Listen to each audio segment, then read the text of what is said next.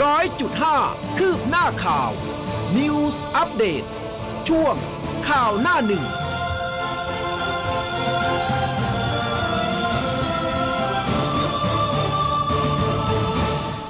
อรุณสวัสดิ์คุณผู้ฟังค่ะ ต้อนรับเข้าสู่ข่าวหน้าหนึ่งนะคะ ทางคลื่นข่าว m c o t News FM 100.5 เช้าวันนี้นะคะ คุณผู้ฟังอยู่กับอุ้มกัสมาค่ะ ครับและผมผู้เบสสุนีครับ อรุณสวัสดิ์ครับ ค่ะก็ต้อนรับเข้าสู่เช้าวันพฤหัสบดีนะคะ 11 สิงหาคม 2565 ตอนนี้มีไลฟ์ผ่านทาง Facebook นะคะ กดไลค์กดแชร์กันได้ รวมถึงหน้าเว็บไซต์ของเราเหมือนเดิมเลยค่ะ เป็นอีกหนึ่งช่องทางที่สามารถรับฟังแล้วก็รับชมได้นะคะ news 1005 m c o t net ค่ะ ครับ กับวันที่บรรยากาศสบายๆนะ วันนี้ อ่า สบายท้องสฟ้าบายโปร่งตอนนี้นะแต่ว่าตอนนี้เดี๋ยวอะเดี๋ยวบ่ายหรือว่าสายเนี่ยเดี๋ยวค่อยว่ากันอีกทีนึงนะคะสำหรับวันที่ 11 แล้วก็ครับสำหรับมู่หลานด้วยนะคะเดี๋ยวเราอืมต้องไปติดตามในเรื่องของสถานการณ์แต่เรื่องของน้ำท่วม อันนี้ก็ต้องตามติดเช่นกัน แล้วก็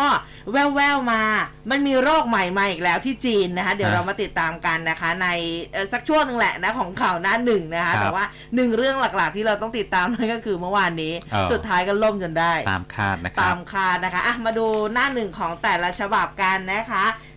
เริ่มต้นกันที่ไทยรัฐว่าไงคะไทยรัฐนะครับค่ะฉบับประจำวันพฤหัสบดีที่ 11 สิงหาคม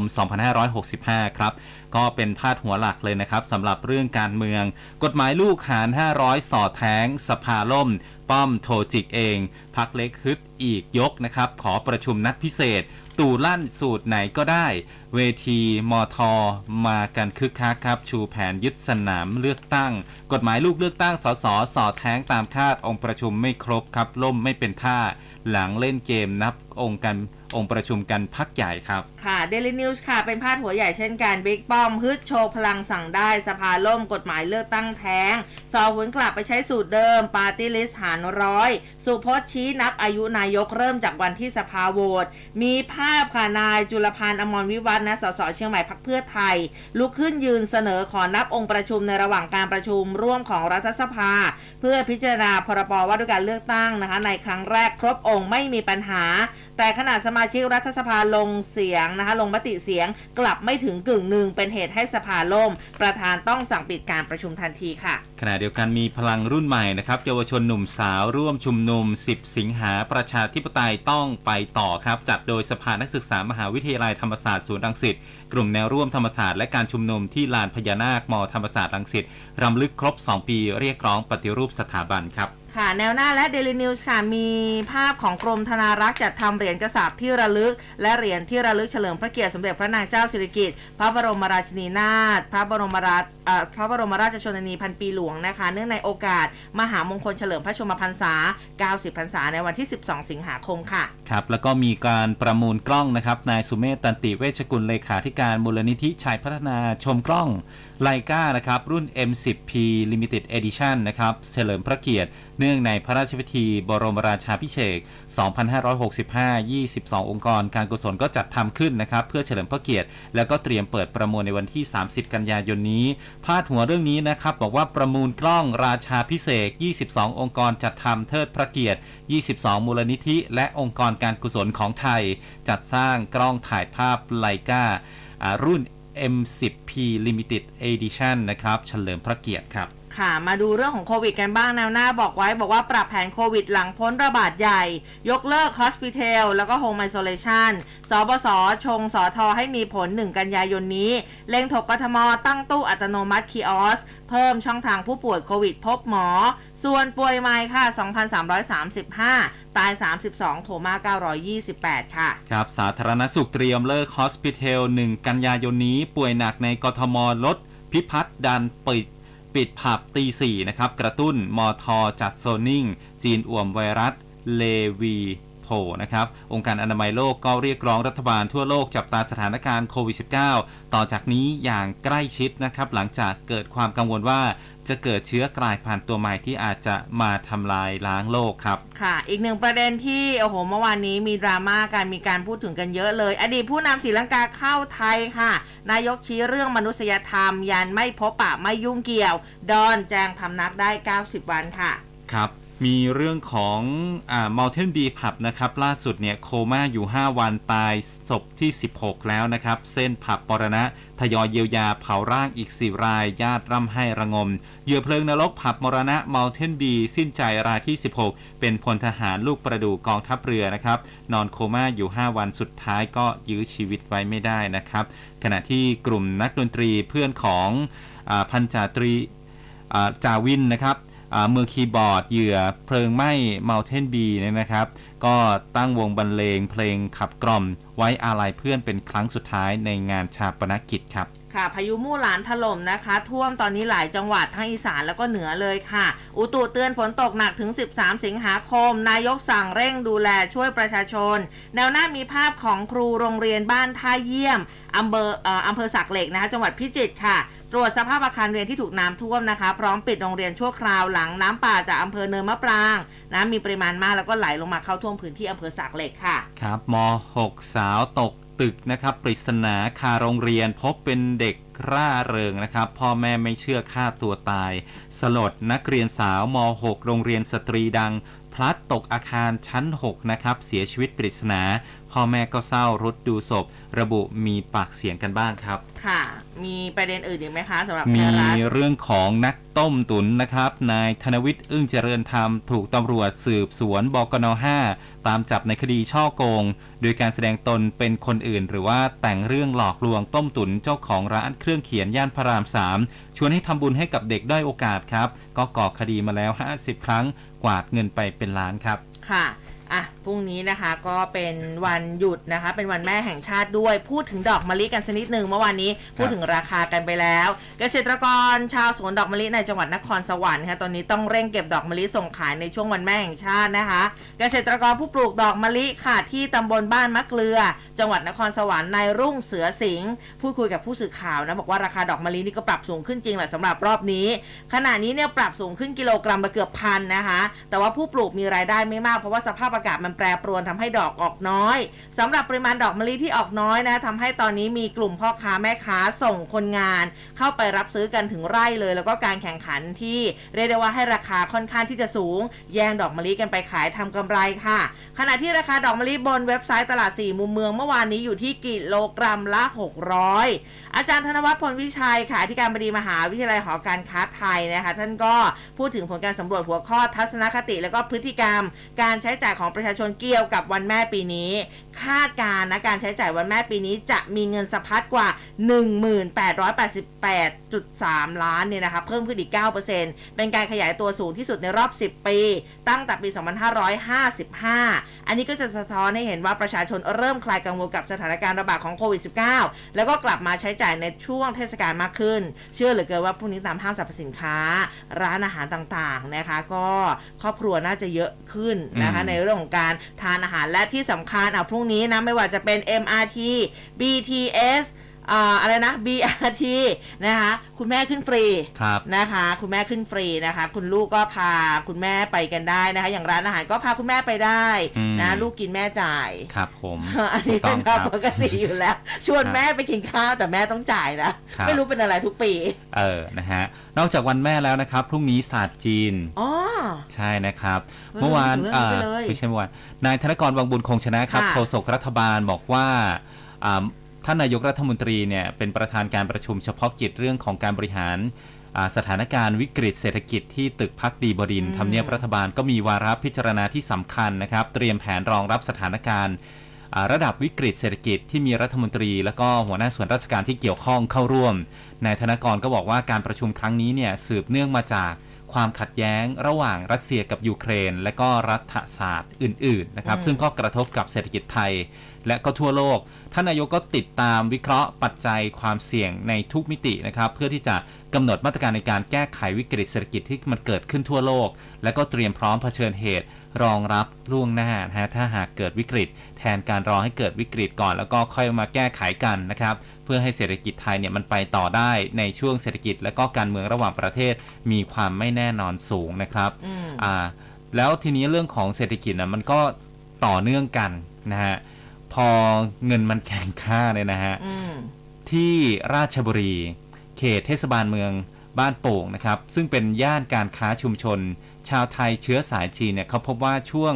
อ่าสินค้าช่วงศาสตร์จีนเนี่ย สินค้าพวกเครื่องเส้นไหว้ต่างๆ ก็ขยับราคาสูงขึ้นด้วยนะ อืมเออเหมือนสินค้าที่เราใช้กันเลยนะฮะอ่าขณะที่ประชาชนก็จับจ่ายกันลดลง แม่ค้าร้านเครื่องกระดาษเส้นไหว้เนี่ย อ่า เขาบอกว่าเปิดร้านมากว่า 30 ปีแล้วปีนี้สินค้าเครื่องเส้นไหว้บางอย่าง ปรับราคาขึ้นโดยเฉพาะแบงก์กงเต็กโอ้ ชาวบ้านก็พูดติดตลกว่าเอะศาสตร์จานเอ่อศาสตร์จีนปีนี้แบงก์โกแบงก์กงเต็กเนี่ยมันแข่งค่าขึ้นอ๋อเมื่อเทียบกับเงินบาทมันค่าเงินแข่งค่าอย่างเงี้ยเอออันนี้กงเต็กแข่งค่าขึ้นนะครับ ในขณะที่ลูกค้าก็จับจ่ายประหยัดมากขึ้นจากเดิมเนี่ยที่เคยใช้งบเส้นไหว้3,000 ปีนี้ก็เหลือ 2,000นะอืมเลือกซื้อเท่าที่จำเป็น เพื่อให้ครบพิธีเส้นไหว้แค่เท่านั้นเองนะครับค่ะอะ กงเต็กก็แข่งค่ากับเขาด้วยอะคุณนะผู้ฮะฟังนะคะเป็นอย่างไรกันบ้างนะคะในการจับจ่ายใช้สอยนะคะสำหรับครับในช่วงเทศกาลแบบนี้เนี่ยนะคะ ก็สามารถที่จะบอกกล่าวเราเข้ามาได้นะคะอาทีนี้เนี่ยไหนๆก็ไปเศรษฐกิจแล้วเนาะมาดูเรื่องของมาม่าเรื่องของนมกันบ้างที่เขาบอกว่ามันเจาะขึ้นราคาอืมเออแต่จะขึ้นหรือเปล่าเดี๋ยวค่อยว่ากันอีกทีหนึ่งร้อยตรีจากรายยอดมณีค่ะ รองอธิบดีกรมการค้าภายในก็บอกว่าตอนนี้ทางกรมอยู่ระหว่างการพิจารณาการปรับขึ้น ราคาบะหมี่กึ่งสำเร็จรูปนะคะ หรือว่ามาม่านะ หลังผู้ผลิตยื่นขอปรับ 2 บาทต่อซองจาก 6 บาทเป็น 8 บาทต่อซอง โดยใช้หลักแบบ win-win model นะคะในการพิจารณาตามต้นทุนให้ผู้ผลิตอยู่ได้ สินค้าไม่ขาดตลาดผู้บริโภคก็อยู่ได้ แต่สุดท้ายราคาจะปรับขึ้นได้หรือไม่ หรือว่าจะปรับกี่บาท อันนี้อยู่ระหว่างผลการพิจารณา แล้วก็ตอนนี้ยังไม่สามารถตอบได้แล้วก็ยังยืนยันไม่ได้ว่าจะมีข้อสรุปเมื่อไหร่เออมนะคะ อย่างเรื่องของนมเองอันนี้เนี่ยก็ต้องมานั่งดูทั้งวัตถุดิบบรรจุภัณฑ์ค่าขนส่งนะคะ ก็คือเรื่องของการพิจารณาโครงสร้างราคานมให้สอดรับกับต้นทุน แต่ก็ยังบอกไม่ได้เหมือนกันว่าจะปรับราคาขึ้นเท่าไหร่นะคะ คนเป็นพ่อเป็นแม่เนี่ยนะเรื่องของนมขาดไม่ได้เช่นกัน ฮะเด็กขาดนมไม่ได้ เอาจริงๆผู้ใหญ่ก็บางทีก็ขาดไม่ได้นะ เรื่องของครับแคลเซียม ถูกต้อง นะคะแต่ว่าคือเขาก็พยายามที่จะตรึงราคาเอาไว้แหละ อยากบึ้งขึ้นนะ แต่ว่าเดี๋ยวถ้ามีความคืบหน้าเนี่ยเราจะมาบอกให้คุณผู้ฟังได้ทราบกันด้วยนะคะ พูดถึงเรื่องของมาม่าใช่ไหม อืมอ่า ช่วงวันแม่เนี่ย เด็กๆเขาก็จะต้องเขียนเรียงความอ่าใช่ส่งถึงคุณครูใช่ไหมค่ะบรรยายถึงคุณแม่นู่นนี่นั่นนะครับค่ะก็มีผู้ใช้ Facebook ท่านหนึ่งเนี่ยเป็นแม่ของน้องแอสออสตินแชร์ภาพเรียงความวันแม่นะครับค่ะที่ลูกชายเนี่ยเขียนส่งคุณครู มีแคปชั่นบอกว่าวันนั้นวันแม่ปีนี้แม่ต้องรวย เรียงความวันแม่น้องออสตินนะครับ มีแม่เมื่อพร้อม อันนี้เป็นแฮชแท็กที่เขาติดเอาไว้นะครับอ่า ข้อความในเรียงความเนี่ยลูกชายก็เขียนว่า วันแม่ปีนี้แม่ผมตื่นเที่ยง เป็นปีที่ตื่นสายที่สุดทำให้ผมไม่ได้กินข้าวเช้า แม่ทำชิงช้าไว้หน้าบ้านให้ผม แต่แม่ก็ไปเล่นเองอืมแม่ซื้อแป้นบาสให้ผม แม่ผก็เล่นเองไม่อ๋อผมชอบแป้นบาสที่แม่ซื้อให้มากกว่าชิงช้าอืมแม่ทำอาหารไม่อร่อยไม่อร่อย แต่เมนูที่แม่ทำอร่อยคือมาม่า เอ็นดูเออก็อยากจะให้แม่เนี่ยไลฟ์ขายเสื้อผ้าได้เยอะๆอะฮะแต่ว่ามาร์คซักเกอร์เบิร์กก็ปิดกั้นโอ้แล้วแม่ก็มาเต้น TikTok แทนอืมแม่ถามผมว่ากินข้าวยังลูก ผมก็ตอบว่ายังครับ แต่แม่ก็บอกว่าพูดกับแมวไม่ได้ถามผม อันนี้เออ peakยังไม่จบนะ น้องบอกว่าแม่เนี่ยชอบจุดธูปอะไรก็ไม่รู้ที่ขึ้นเลขหวยอืมหน้าตาแบบนี้อ่าก็มีเลขก็ขึ้นก็มาถ่ายด้วยถ่ายขึ้นมา เออ แล้วอยากจะให้แม่เนี่ย พาไปญี่ปุ่น แต่ก็ยังไม่ได้ไปสักที ผมรักแม่มากครับออสตินเออเหมือนการบรรยายความรู้สึกเออที่ผ่านมา เดี๋ยวเห็นะนยังไม่ยังไงถึงวันแม่ก็เขียนเลยไปนะน้องอะก็นั่นเนี่ยลงที่โรงเรียนเขาเริ่มให้เขียนแล้วเออให้เด็กๆ เริ่มเขียนการ์ดทำบัตรอวยพรส่งให้คุณแม่วันแม่อะไรอย่างนี้อ่านะครัคุบณลูกคุณเตรียมหรือยังคะหรือว่าจัดงานวันแม่ไปเรียบร้อยแล้ว เมื่อวานนี้บอกว่าเนี่ยคุณอ่าผู้ภูมิทำ การ์ดวันแม่ไว้แล้วนะ แต่ว่าไม่บอกหรอกว่า นี่ เออ ไม่บอกหรอกว่าวาดอะไร คุณแม่ก็รู้แล้วแหละว่าจะมีอะไรยังไงนะคะอะก็คุณผู้ฟังแชร์กันมาได้นะคะอืมใครที่อ่าไปงานของคุณลูกนะคะ หรือว่าคือจริงๆ บางโรงเรียนเขาก็งดนะอ่าไม่เพราะว่ามีไม่มีเออบางบางโรงเรียนเขาก็อืมงดก็คือไม่ไม่มีในเรื่องของกิจกรรม แต่ว่าบางโรงเรียนเขาก็ยังมีอยู่เหมือนกันอืมนะคะ อะพูดถึงเรื่องอื่นๆกันบ้างนะนี่เมื่อวานเอาอย่างที่เมื่อสักครู่นี้อุ้มเกริ่นไปเรื่องของโรคเลวีนะอ่าเมื่อวานนี้ก็แบบว่าโรคใหม่อะฮะงงๆอยู่เหมือนกันว่าเฮ้ยอยู่ดีๆมันมาได้ยังไงนะคะ คือเขาบอกว่า เป็นงานวิจัยที่ได้รับการตีพิมพ์ลงในวารสารทางการแพทย์ New England Journal of Medicine ค่ะ พูดถึงการค้นพบการระบาดของไวรัสตัวใหม่ที่มีชื่อว่า l e v y นะคะ L A Y แล้วก็ตัว V นี่แหละนะคะ ทางภาคตะวันออกของประเทศจีนค่ะ คาดว่านะ เป็นการระบาดจากหนูผี หรือว่า True นะคะ มาสู่มนุษย์ นะสำหรับไวรัสตัวนี้ค่ะ ถูกพบเป็นครั้งแรกในช่วงปลายปี 2018 แล้วก็จนถึงโอ้ปัจจุบันเนี่ยนะ มีผู้ที่ได้รับการยืนยันว่าติดเชื้อทั้งหมด 35 รายตั้งแต่ปี 2018 นะ ส่วนใหญ่ก็จะเป็นเกษตรกร แล้วก็ไม่อ่าไม่ได้มีผู้เสียชีวิตแม้แต่รายเดียว ในผู้ป่วยทั้งหมดเขาบอกว่ามี 26 รายที่พบว่าติดเชื้อไวรัสเลวีเพียงชนิดเดียวค่ะ ซึ่งทุกคนมีอาการไข้นะ มีอาการไอแล้วก็อ่อนเพลียจำนวนเม็ดเลือดขาวลดลงค่ะ แล้วก็กลุ่มที่อาการหนักก็จะมีอาการตับแล้วก็ไตเนี่ยทำงานผิดปกติ โดยทีมนักวิจัยที่ประกอบไปด้วยนักวิทยาศาสตร์จากจีน สิงคโปร์ แล้วก็ออสเตรเลีย ยังไม่พบหลักฐานว่าเจ้าเชื้อไวรัสเลวีเนี่ยมีการติดต่อจากคนสู่คน เนื่องจากผู้ป่วยแต่ละคนไม่ได้มีการสัมผัสใกล้ชิดหรือว่าจุดร่วมใด ๆนะคะ แต่ว่าเนื่องจากว่าคือมันมีตัวอย่างน้อยเกินไปไงอืมก็เลยยังไม่สามารถตัดโอกาสในการแพร่เชื้อในมนุษย์ด้วยกันได้ทั้งหมดซึ่งแม้ว่าเจ้าเลวีเนี่ยนะคะจะยังไม่ได้มีอันตรายหรือว่าอัตราการแพร่ระบาดที่รวดเร็ว แต่สิ่งที่น่ากังวลก็คืองานวิจัยชิ้นนี้ เป็นอีกตัวอย่างในการเตือนว่า มันยังมีเชื้อโรคอีกจำนวนมากที่วนเวียนอยู่ในตัวสัตว์เนี่ยนะคะ ซึ่งอาจจะมีโอกาสแพร่มาสู่คนได้อืมค่อยๆ มาทีละเล็กละน้อยนะนะคะฮะแต่ว่าอย่าเพิ่งตื่นตระหนกตกใจกันไป มีข้อมูลเราก็มาแจ้งให้ทราบครับอืมก็ยังไม่พบว่ามีการระบาดจากคนสู่คนถูกนะครับต้องค่ะ เออนะฮะโอ้มันมีโรค เกิดใหม่เยอะจริง ๆ นะฮะจคุณริงผู้ฟัง ค่ะ เราจริง ๆ พยายามที่จะแบบว่าเหมือนกับระมัดระวังตัวเองนะทำครับตัวเองให้แข็งแรงแต่บางทีก็สู้เขาไม่ได้นะ เพราะอย่างอืมที่บอกไปเจ้าเชื้อโรคนี่มันก็เหมือนกับแบบสัตว์ประหลาดในเวลาที่เราดูหนังอืมกำลังภายในหรือว่าแบบแปลงร่างอะไรแบบนี้เนี่ย พัฒนาตัวเองเก่งมากนะครัคะบ คือไม่ต้องมีใครไปช่วยเขาเลยเขาพัฒนาตัวของเขาเอง ฉะนั้นแล้วเราก็ต้องพัฒนาเช่นกันนะคะพัฒนาในเรื่องของความแข็งแรงของร่างกาย ครับ เออจริงๆมันเป็นเป็นวิธีที่ทำง่ายมากนะคะแต่ว่าอยู่ที่ จะทำกันไหมอืมแต่บางทีเราก็ว่าเราแข็งแรงแล้วนะเราก็ยังแพ้เขาอยู่ดี จริง เออ อันนี้ก็แปลก เรื่องของโรคภัยนะครับ ทีนี้มาที่เรื่องของการเตรียมยกเลิกฮอสพิทอลกันบ้างอืมหนึ่งกันยายนนี้นะครับค่ะถ้าป่วยหนักในกรุงเทพเนี่ยอ่าลดลงนะครับเรื่องนี้เนี่ยนะครับเมื่อวานนี้ก็อะหลายคนก็สงสัยว่าเกิดอะไรขึ้นนะครับทำไมจะต้องลดนะฮะนายแพทย์อุดมคชินทร์ครับประธานกรรมการปฏิรูปด้านสาธารณสุข พูดถึงการปลดล็อกนะครับให้จำหน่ายยารักษาโรคโควิด -19 ในร้านขายยานะครับ บอกว่าอืมขณะนี้เนี่ยมีความชัดเจนตามที่นายอนุทินชาญวิรกูล รองนายกรัฐมนตรีนะครับ และรัฐมนตรีว่าการกระทรวงสาธารณสุขได้ชี้แจงไปนะครับ บอกว่า ตอนนี้ยาที่กระทรวงสาธารณสุขจัดให้ยังกระจายให้กับผู้ที่เข้าสู่ระบบการรักษาอืมผ่านระบบ 1330 ดังนั้น 1 กันยายนนี้นะครับจะให้โรงพยาบาลทั้งรัฐและเอกชนจัดหายาต้านไวรัสได้เอง หากเป็นการจ่ายตามแนวทางเวชปฏิบัติ เบิกค่ารักษาพยาบาลได้เหมือนค่ะกับโรคทั่วไป รัฐบาลยังคงดูแลค่าใช้จ่ายนะครับ ย้ำว่าการใช้ยาต้านไวรัสโควิด ยังเป็นการสั่งยาจากแพทย์อืมเมื่อมีประกาศให้เป็นโรคติดต่อที่ต้องเฝ้าระวังในระดับหนึ่ง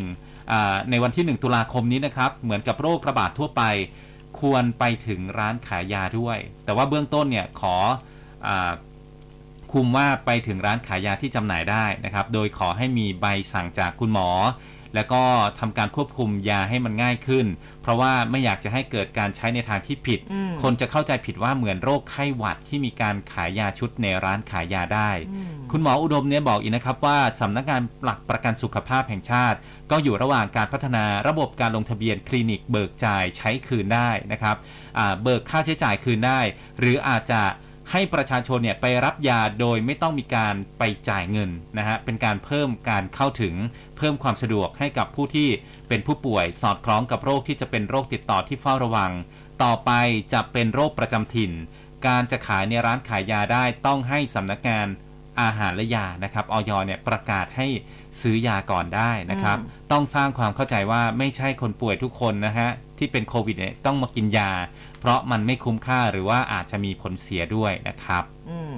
อืมอะทีนี้มาดูอย่างที่บอกไปเรื่องของ hospital เออเรื่องของ home isolation เนี่ยนะคะ เมื่อวานนี้คุณหมอทะเรศกรัศนัยราวิวงศ์อธิบดีสบสเนี่ยนะคะท่านก็พูดถึงกรณีการพิจารณายกเลิกระบบการรักษา hospital แล้วก็ hotel isolation หรือว่า HI ก็บอกว่าเมื่อสถานการณ์โควิดพ้นจากการระบาดใหญ่ก็จะมีการพิจารณายกเลิกทั้ง 2 ระบบ เบื้องต้นคาดว่าจะยกเลิกเดือนหน้าแล้วนะใช่หนึ่งครับ กันยายนค่ะ ซึ่งก็จะดำเนินการแล้วก็เสนอต่อทางอ่าทางคุณอนุทินชาญวีรกูลท่านรัฐมนตรีว่าการกระทรวงสาธารณสุข เพื่อออกเป็นประกาศกระทรวงสาธารณสุขต่อไป ทั้งนี้เนี่ยเขาบอกว่ามีการสำรวจช่วงต้นสิงหาคมที่ผ่านมาพบว่าฮอสพิทอลตอนนี้เหลืออยู่แค่ 11 แห่งนะ จากช่วงแรกนี่79 แห่งเลยนะคะ แล้วก็ตอนนี้เหลือเตียงอยู่ประมาณ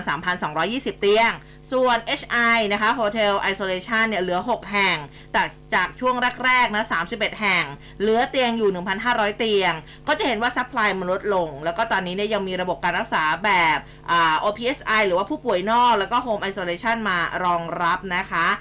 ทางนายแพทย์เจเดชธรรมทัศน์อารีเลขาธิการสปสชท่านก็บอกว่าสปสชเอง พร้อมรับนโยบายต่างๆ เนื่องจากว่าเป็นหน่วยงานสนับสนุนเป็นกลไกการเบิกจ่ายเงิน หากผู้ติดเชื้อโควิดเนี่ยเข้ารับบริการแบบใด สปสช ก็ไปเบิกจ่ายได้ในส่วนของผู้ป่วยสิทธิหลักประกันสุขภาพหรือว่าบัตรทอง ก็บอกว่าเรามีระบบประสานข้อมูลรักษาให้ผ่านสายด่วน 1330 แต่สามารถไปสถานพยาบาลได้ทุกแห่ง ในการรับบริการรักษาแบบผู้ป่วยนอก หรือหากแพทย์ในสถานพยาบาลนั้นประเมินว่าต้องทำ HI อันนี้ก็สามารถทำได้ทันที ซึ่งทางคุณหมอเจเดตเองก็บอกว่าหากเป็นสิทธิ์บัตรทอง สปสช จะเบิกจ่ายให้ ซึ่งเป็นระบบหลังบ้าน แต่ประชาชนไม่ต้องกังวลอะไรนะคะ หากรับบริการตามสิทธิ์ตามระบบของรัฐไม่ต้องเสียค่าใช้จ่ายอยู่แล้ว ซึ่งปัจจุบันสายด่วน 1330 รับประสานผู้ป่วยโควิดให้ทุกสิทธิ์ทั้งบัตรทองประกันสังคมแล้วก็ข้าราชการ ที่สำคัญตอนนี้สปสช ยังร่วมกับผู้ให้บริการtelemedicine ค่ะ เพื่อให้การดูแลผู้ป่วยโควิด -19 เป็นอีกช่องทางเช่นกันนะคะ ก็อืมอะเดี๋ยวรอคุณอนุทินนะคะ ว่าจะยกเลิกการรักษาแบบ Hospitel แล้วก็ Hotel Isolation หรือเปล่านะสำหรับ 1 กันยายนนี้ ครับ ส่วนทางด้านของนายแพทย์สมศักดิ์อรรฆศิลป์อธิบดีกรมการแพทย์นะครับแถลงแนวทางการรักษาโควิด -19 บอกว่าตอนนี้สถานการณ์ปัจจุบันพบผู้ติดเชื้อประมาณ 2,000 กว่ารายต่อวันอืมเป็นผู้ป่วยในกรุงเทพเนี่ยมากสุดนะครับ แต่ว่าอัตราการใส่ท่อช่วยหายใจเนี่ยน้อย ในขณะที่ต่างจังหวัดอัตราการใส่ท่อช่วยหายใจมากกว่า สถานการณ์ในกรุงเทพทรงตัวแล้วก็ดีขึ้นเล็กน้อยครับ เกณฑ์การจ่ายยาต้านไวรัสในผู้ป่วยใช้ตามแนวทางในการรักษา ที่ปรับปรุงฉบับล่าสุดนะเป็นฉบับที่ 24 คือผู้ที่ไม่มีอาการ ไม่มีปัจจัยเสี่ยง คือไม่จำเป็นต้องได้รับยาต้านไวรัสอืมโรคนี้หายได้เองโดยที่ไม่ต้องรับยา โดยเฉพาะโมนูพิราเวียและก็แพ็กโลวิดนะครับ อันนี้เพิ่งใช้มาปีเดียว เป็นการใช้ในภาวะฉุกเฉิน ยังไม่รู้ผลข้างเคียงระยะยาว อีกทั้งอาจจะเกิดภาวะรีบาวด์ขึ้นมาได้นะครับ แม้แต่อ่าวันที่ 1 ตุลาคมเนี่ยจะลดระดับเป็นโรคติดต่อเฝ้าระวังค่ะนะครับเกณฑ์ในการรักษาผู้ป่วยโควิด -19 เป็นยังไงล่ะ ก็คุณหมอบอกว่ายังคงเดิมนะครับ ยึด7บวก3นะครับ7บวก3วัน คือรักษาตัว 7 วัน กักตัวต่ออีก 3 วันอืมโดยผู้ป่วยไม่มีอาการไม่มีปัจจัยเสี่ยง หรืออาการเล็กน้อยให้แยกกักตัวที่บ้าน ส่วนคนที่มีปัจจัยเสี่ยงทั้ง 608 หรือโรคร่วมนะครับ อย่างปอดอักเสบเล็กน้อยจนถึงปอดอักเสบออกซิเจนในเลือดต่ำกว่า 94%อันนี้ให้รักษาตัวที่โรงพยาบาล อืมอันนี้เรื่องของการรักษานะ ค่ะ ครับนี่กลับมาสปสชอีกสักนิดหนึ่งได้นี่นะคะ ทางทันตแพทย์อัตภพรลิ้มปัญญาเลิศท่านรองเลขาธิการสปสชนี่ก็บอกว่า สปสชเขาหารือร่วมกับกทมนะในการพัฒนาแล้วก็จัดตั้งตู้คีออส ตู้คีออสทำอะไร ตู้อัตโนมัติค่ะ ให้ผู้ติดเชื้อโควิดสามารถปรึกษาแพทย์ได้ เออนะคะเบื้องต้นเขาจะจัดตั้งในกรทมบริเวณห้างสรรพสินค้า แล้วก็ในชุมชนก็อยู่ระหว่างการดำเนินการ แต่ที่ฉันแอบสงสัยอืมเออในห้างเหรอเออผู้ติดเชื้อโควิดคือจะออกมามาหาตู้คีออสในห้างได้ใช่ไหมนั่นน่ะสินะเออเอออันนี้ก็เลยแบบเอ๊ะงงๆกันนิดนึงนะคะอะเดี๋ยวดูกันต่อไปนะน่าจะคือน่าจะมีแหละแต่เดี๋ยว น่าหรืจะอให้ตั้งในญาสติเหรถาอนพยาบาลหรืให้อเปญาล่าติมาหาเหรออย่างเงี้ยเหรอ อาจจะไม่รู้ไม่ใช่ไม่ไม่แน่ใจเหมือนกันก็กำลังแอบงงเหมือนกันนะ ที่เขาบอกว่าจะจัดตั้งในกรทมบริเวณห้างสรรพสินค้าแล้วก็ในชุมชนเนี่ยนะ เออ ก็อาจจะจัดจุดไว้ไง หรือว่าอาจจะเป็นผู้ติดเชื้อโควิดที่หายแล้วหรือเปล่าเอาหายแล้วจะไปหาหมอทำไม เอ้าเผื่อเป็นลองโควิดไงอ๋อโอ้นี่ก็ไปโรงพยาบาลธรรมดาก็ได้นี่ อาจจะปรึษาอะไรแบบหรือเปล่าก็เหมือนเวลาที่แบบเรามีตู้กดน้ำอะไรแบบนี้หรือเปล่าสงสัยเยอะจังดิฉันก็พยายามที่จะหาคำตอบครับเดี๋ยวนะ ถ้ามีความคืบหน้าจะบอกกล่าวให้อืมนะอันนี้เนี่ยพอเห็นปุ๊บอุ้ยมี kiosk อะเอ๊ะเป็นตู้เป็นตู้อัตโนมัติให้ผู้ติดเชื้อโควิดอืมสามารถปรึกษาแพทย์ได้ อันนั้นก็คือมันน่าจะเป็นแบบอ่าเป็น telemedicine ที่คุยกับคุณหมอผ่านมือถือมันน่าจะดีกว่าไหม เออเขาก็มีอยู่นะก็ระบบที่อันนี้ เราบอกอะไม่ว่าจะเป็นหมอดีเป็นคลิกดีอะไรแบบนี้นะคะอะเดี๋ยวเอาเป็นว่าถ้าไม่มีความคืบหน้าเกี่ยวกับเรื่องของตู้คีออสนี้ เราจะนำมาทำเสนอให้คุณผู้ฟัง คลายข้อสงสัยของคุณภูเบศและของอุ้มด้วย อ่าเออครับผม อีกเรื่องหนึ่งแล้วกันนะฮะคุณผู้ฟังเกี่ยวกับค่ะ โควิดเนี่ย รัฐมนตรีกระทรวงการท่องเที่ยวและกีฬานายพิพัฒน์รัชกิจประการนะครับ ก็บอกว่าจะเดินหน้าเสนอที่ประชุมสบคเดือนกันยายนนะครับ ให้พิจารณาเปิดสถานบันเทิงอืมในพื้นที่ควบคุมหรือว่าโซนนิ่งเนี่ยตามเมืองท่องเที่ยวหลักเนี่ยจากเดิมเขาเปิดกี่โมงนะเที่ยงคืนเหรอปิดเหรอเออปิดนะปิดปิดเที่ยงน่าคืจะนประมาณเที่ยงคืนค่ะอ่าตอนนี้นะครับบอกว่าอยากจะเสนอให้จนถึงตีสี่โอ้อ๋อปัจดี๋ยวๆๆนี่เนี่ยเขาบอกแล้ว ปัจจุบันเนี่ยเปิดถึงตีสองนะบางพื้นที่เนี่ยอ๋อ ก็อยากจะให้เปิดถึงตีสี่แม้จะมีเอาเสียงกัวินแบบว่าจะเปิดกันยันเช้าเลยเหรอ ไม่ต้องทำการทำงานเลยเหรอ เอาจริงๆเนี่ยนักท่องเที่ยวเขาไปเที่ยวเนี่ยเขาก็อยู่กันยันเช้าอ๋อคือร้านแค่ปิดปิดหน้าร้านเป็ปิดแบบประตูหน้าร้านมษย์เฉค้งควอะไรแบบยนี้ใช่ไหมอืมๆข้างในยังอยู่กันอยู่เลยนะครับค่ะปัจจุบันเนี้ยเปิดได้ถึงตีสองถึงแม้ว่าจะมีกระแสวิพากษ์วิจารณ์เรื่องของแนวคิดนี้นะครับ ก็ย้ำว่าไม่ใช่การขยายเวลาเปิดสถานบันเทิงแบบสเปะสปะในทุกพื้นที่นะ คือต้องมีการกำหนดโซนนิ่งชัดเจน การบริหารจัดการที่ดีพอ ข้อเสนอเปิดสถานบันเทิงถึงตีสี่เนี่ยก็น่าจะสอดรับกับพฤติกรรมของนักท่องเที่ยว อย่างเช่นยุโรปตะวันออกกลางนะฮะที่เขาเริ่มทานมื้อค่ำเวลาประมาณ4ี่ทุ่มนะครับกว่าจะทานเสร็จเนี่ยอะเริ่มดื่มตอนเที่ยงคืนกว่า พอเริ่มสนุกก็อะไปที่สถานบันเทิง แล้วก็อยากกินอยากดื่มต่อนะครับอืมในต่างประเทศเนี่ยจะมีสถานบันเทิงเปิดให้บริการเกินตีสองนะครับยกเว้นอ่า ยกตัวอย่างคนไทยเองเมื่อออกไปเที่ยวต่างประเทศก็อยากจะเที่ยวให้มันเต็มที่สุดเหวี่ยงไปเลยนะครับ จึงไม่อยากจะให้กังวลกับแนวคิดนี้นะครับอืมนะคะ นี่ดิฉันไปเห็นข่าวนี้ ทำไมฮะ ขอกลับมาเรื่องของเชื้อไวรัส เดี๋ยวนะทำไมดิฉันยังวนเวียนอยู่ที่ไวรัสวารสารการแพทย์นิวอิงแลนด์ค่ะ เขาตีพิมพ์เผยแพร่ผลการศึกษาของนักวิทยาศาสตร์จากจีน สิงคโปร์ แล้วก็ออสเตรเลีย บอกว่ามีผู้ติดเชื้อไวรัสแลงยา ฮะ 35 คนในมณฑลซานตง และมณฑลเหอหนานของจีน ซึ่งเขาบอกว่าเป็นเชื้อไวรัสตัวใหม่อีกแล้วเหรอ นะเป็นเชื้อไวรัสตัวใหม่ที่ทำให้เกิดการติดเชื้อจากสัตว์สู่มนุษย์ได้ แต่จนถึงขณะนี้ยังไม่พบหลักฐานการติดเชื้อจากคนสู่คนอ๋อเดอะการเดียนค่ะ รายงานบอกว่าเชื้อไวรัสลางยาเนี่ยถูกพบครั้งแรกเมื่อช่วงปลายปี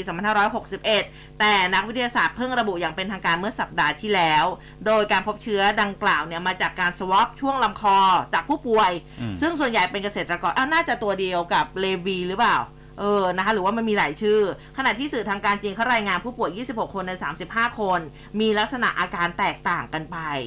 โอันนี้ตเจอที่ไหนนะซานตรงเหมือนกันไหมใช่ใช่ซานตรงก็น่าจะตัวเดียวกันกับแสดงแสดงว่าเป็นตัวเดียวกันแต่มันน่าจะมีหลายชื่อหรือเปล่า อันนี้เออแรงยา L A N G Y A แรงยาแรงยาเอออันนั้นคืออะไรนะเลเลวีวีนะคะอาจจะเรียกได้หลายชื่อแหละ เออนะคะอืมแต่ว่าก็นี่แหละเป็นเป็นเชื้อไวรัสตัวใหม่ที่เอา ก็ตอนนี้เราต้องระวังตัวเองอย่างที่ย้ำอย่างที่บอกกันไปนะคะ อะ เดี๋ยวพักกันก่อนไหม ได้ค่ะได้ได้กลับมาเดี๋ยวมาดูเรื่องของ อดีตประธานาธิบดีที่เขามีข่าวแว่อ๋วอๆว่าจะมาประเทศไทยกัน เสีงกานะ ใช่ค่ะ เดี๋ยวไปติดตามกันนะคะ ตอนนี้พักกันสักครู่ค่ะ ร้อยจุดห้าคืบหน้าข่าว News อัปเดตช่วงข่าวหน้าหนึ่ง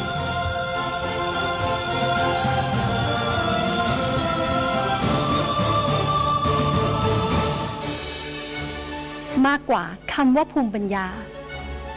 มากกว่าเรื่องความคิดสร้างสรรค์ มากกว่ามรดกทางศิลปะและวัฒนธรรม กับงานศิลปาชีพประทีปไทยโอท็อปก้าวไกลด้วยพระบารมี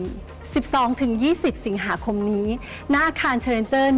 1-3 Impact เมืองทองธานีค่ะ จัดโดยกรมการพัฒนาชุมชน กระทรวงมหาดไทย บีกาลิกกระเทียมดำบ่มในอุณหภูมิที่เหมาะสม จากขาวไปเป็นน้ำตาลเข้มไปจนถึงดำ เกิดจากปฏิกิริยาเมลาจึงได้สัมผัสเหนียวนุ่ม ยืดหยุ่น หวานปลายปลายๆและกลิ่นฉุนลดลง อร่อยมากขึ้น มีส่วนช่วยเรื่องสุขภาพเป็นอย่างดีช็อปมาเนียขอเสนอ บีกาลิกกระเทียมดำ 12 กระปุก ปกติราคา 2,580 บาท ลดเหลือเพียง 999 บาท สนใจโทร 02 853 8955ช็อปมาเนียสินค้าดีการันตีโดย m c o t ร่วมคุยข่าวผ่านทาง 468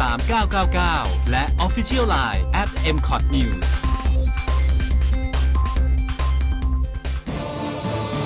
ร้อยจุดห้าคืบหน้าข่าว News อัปเดตช่วงข่าวหน้าหนึ่ง